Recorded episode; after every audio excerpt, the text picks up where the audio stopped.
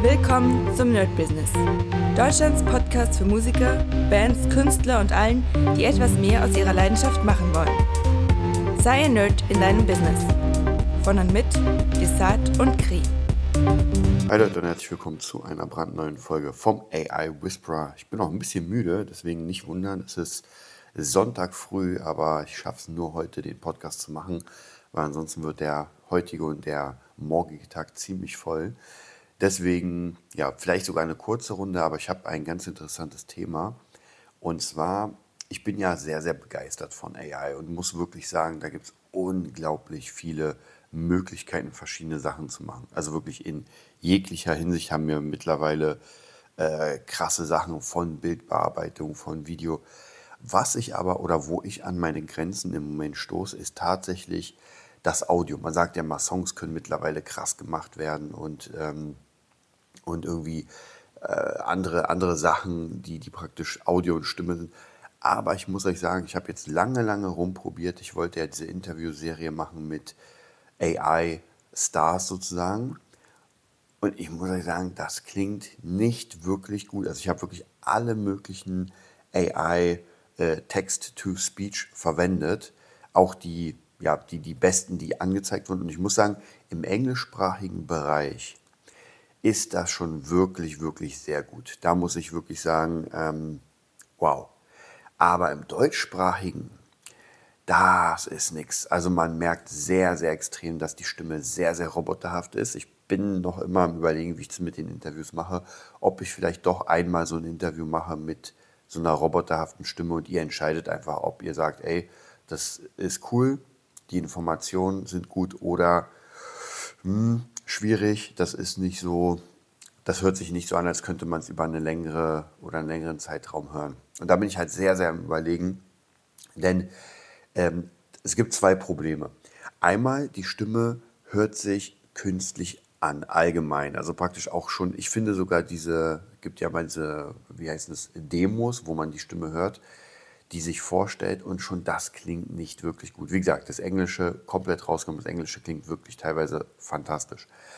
Und beim Deutschen ist dann das Zweite, dass die Betonungen einfach oft falsch sind. Das heißt, er interpretiert diesen Satz nicht richtig und das klingt dann schon so ein bisschen... Mh, und das sind nur Nuancen. Es ist nicht so, dass er irgendwie eine Frage äh, als, als Ausrufezeichen stellt oder ein Ausrufezeichen als Frage, sondern es geht eher wirklich darum, so minimale Sachen, die, die mich aber stören. Und wir sind ja alle sehr kommunikative Menschen und haben seit äh, ja, Jahrtausenden unsere Sprache ja verbessert. Deswegen sind wir ja sehr, sehr darauf geeicht, dass die Sprache gut klingen muss für uns. Und äh, genauso ist es mit dem Gesicht, das habe ich auch schon mal ähm, irgendwo in einem Beitrag gehört, wo Menschen, deswegen funktioniert dieses KI-Gesicht noch nicht hundertprozentig, denn der Mensch einfach seit Jahrtausenden geeicht, sozusagen ähm, Menschen, andere Menschen zu lesen im Gesicht. Und teilweise war das ja wirklich lebensentscheidend, um zu checken, ob jetzt jemand uns was Böses will oder was Gutes und so weiter. Und da muss natürlich die KI das absolut, also gerade im Bewegten, das absolut Perfekte rausbringen. Ansonsten nehmen wir es nicht als echt wahr. Und ich weiß, es gibt schon unglaublich viele, unglaublich gute CGI ähm, oder Deepfake Gesichter und Sachen. Aber ich muss euch da sagen, auch wenn es fantastisch aussieht, finde ich, sieht das noch nicht so aus wie real. Also da sind wir noch weit weg. Oder anders. Deepfake ist ja noch mal ein bisschen was anderes, weil wir haben ja eine richtige Umgebung, da wird ein Gesicht aufgeklebt. Das geht noch. Aber jetzt zum Beispiel eine komplett neue ähm, Landschaft erschaffen, das heißt aus dem Nichts keine Kamera, sondern der PC oder die AI macht es selbst, das finde ich funktioniert noch nicht wirklich. Und so ist es dann natürlich auch bei der Stimme. Das heißt, wir haben Dutzende von Nuancen in unserer Stimme. Wenn wir reden, wir haben Aussprache, wir haben äh, Ton, Tonalität, also die Höhe, wir haben das Ausatmen, wir haben Füllwörter und also es sind tausend Dinge, die uns real machen. Natürlich, klar, wenn ich jetzt zu viele Füllwörter verwenden würde, dann würde es natürlich auch nicht geil klingen, wenn ich die ganze Zeit ö, äh, m, dann stört es den Fluss. Aber so komplett ohne Füllwörter, so richtig perfekt, na, das ist auch schwierig. Also bei dem Hörbuch und so weiter ist gar kein Problem. Aber wenn das als Mensch durchgehen soll in einem Interview, naja, dann muss es doch ein bisschen menschlicher sein. Ja, und was bedeutet das jetzt? Das bedeutet entweder, ich muss meine Planung auf später schieben oder es gibt noch eine andere Möglichkeit, die ist ein bisschen, naja, ich würde mal sagen, aufwendiger. Was schon sehr gut funktioniert ist, dass man seine eigene Stimme nimmt und diese Stimme verändert. Das bedeutet praktisch, ich lese selbst diesen Text ein, den mein Gegenüber sagen soll und dann anhand eines Profils legt die KI eine andere Stimme drüber. Und das funktioniert sehr, sehr gut bisher. Auch in der Musikindustrie habe ich auch schon mehrere Sachen gehört, wo man einfach die äh, Clean-Spuren von einem Song genommen hat, dann eine Stimme analysiert, zum Beispiel von Britney Spears oder Christina Aguilera oder Adele oder weiß was ich. Und das klingt dann schon wirklich, wirklich sehr gut. Dann kommt natürlich die AI mit den Nuancen noch rein, wie zum Beispiel jemand singen würde. Und das klingt schon sehr gut. Das ist also eine Sache, die man noch probieren kann.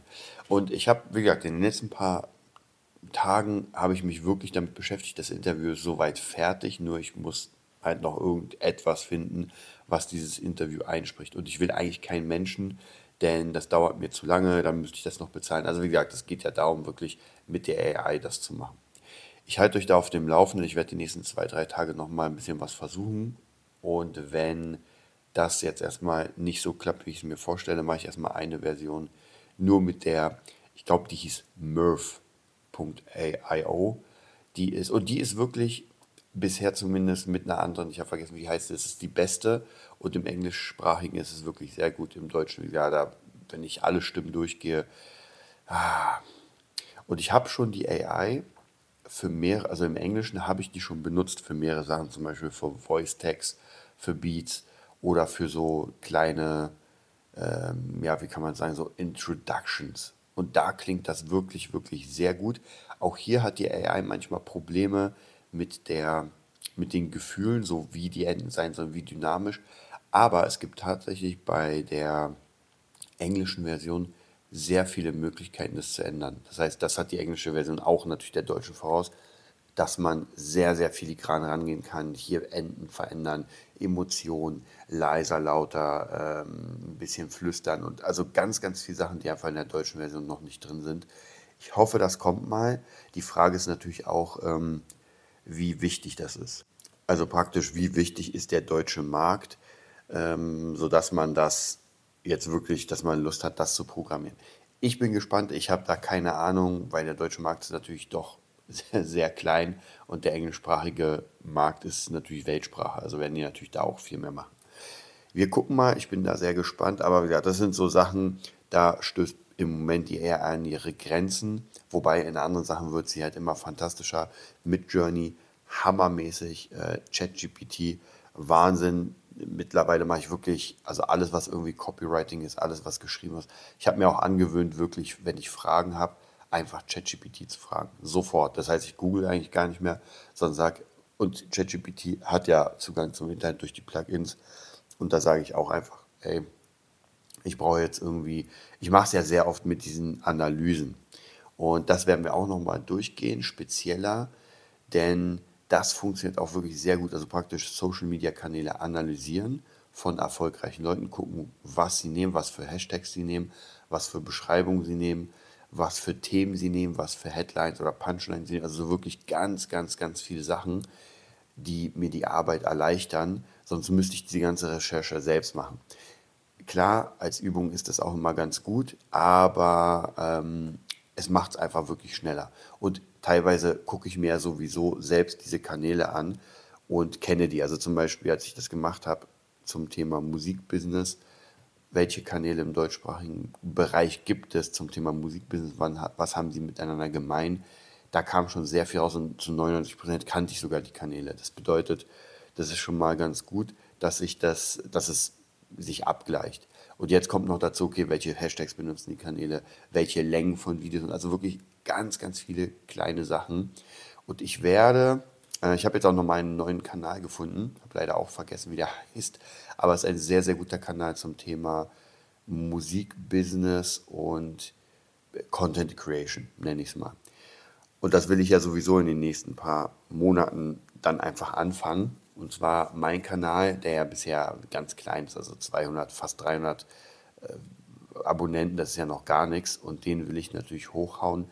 Dann natürlich Partnerschaften eingehen, Affiliate eingehen, YouTube-Partnerschaft an sich und so weiter. Und ich werde auf jeden Fall diesen Kanal auch dafür benutzen, plus die AI-Sachen. Und da bin ich sehr, sehr gespannt, wohin die Reise führt.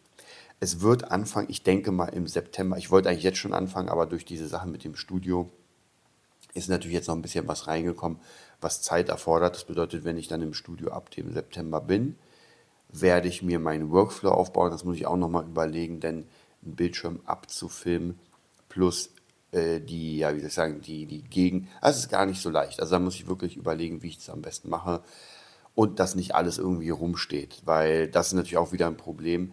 Das Studio teile ich mir und da soll es nicht so sein, dass ich über meine Kameras überall hinpacke, sondern das soll so sein, dass ähm, das wirklich einfach auch schön ordentlich ist. Okay, dann würde ich sagen, macht euch mal ran, ein bisschen weiter mit der AI zu arbeiten. Wenn ihr Bock habt, info at nerdbusiness.de, da könnt ihr mir natürlich Fragen stellen. Und vielleicht werde ich, oder wahrscheinlich werde ich auch demnächst mal wieder eine Fragerunde machen. Bis dann. Das war die neueste Folge vom Nerd Business Podcast. Wir hoffen, es hat dir gefallen und bitten dich darum, uns eine 5-Sterne-Bewertung bei iTunes zu geben. Vier Sterne werden bei iTunes schon abgestraft. Also gib dem Podcast bitte die 5-Sterne-Bewertung und teile uns auf Facebook, Instagram und schicke ihn an deine Freunde. Wir leben davon, dass du uns hilfst, unsere Message zu verbreiten. Wir danken dir vom ganzen Herzen dafür. Abonnier den Podcast, teile ihn mit deinen Freunden und wir hören uns in der nächsten Folge, wenn es wieder heißt, bist du ein Nerd in deinem Business? Nerd Business.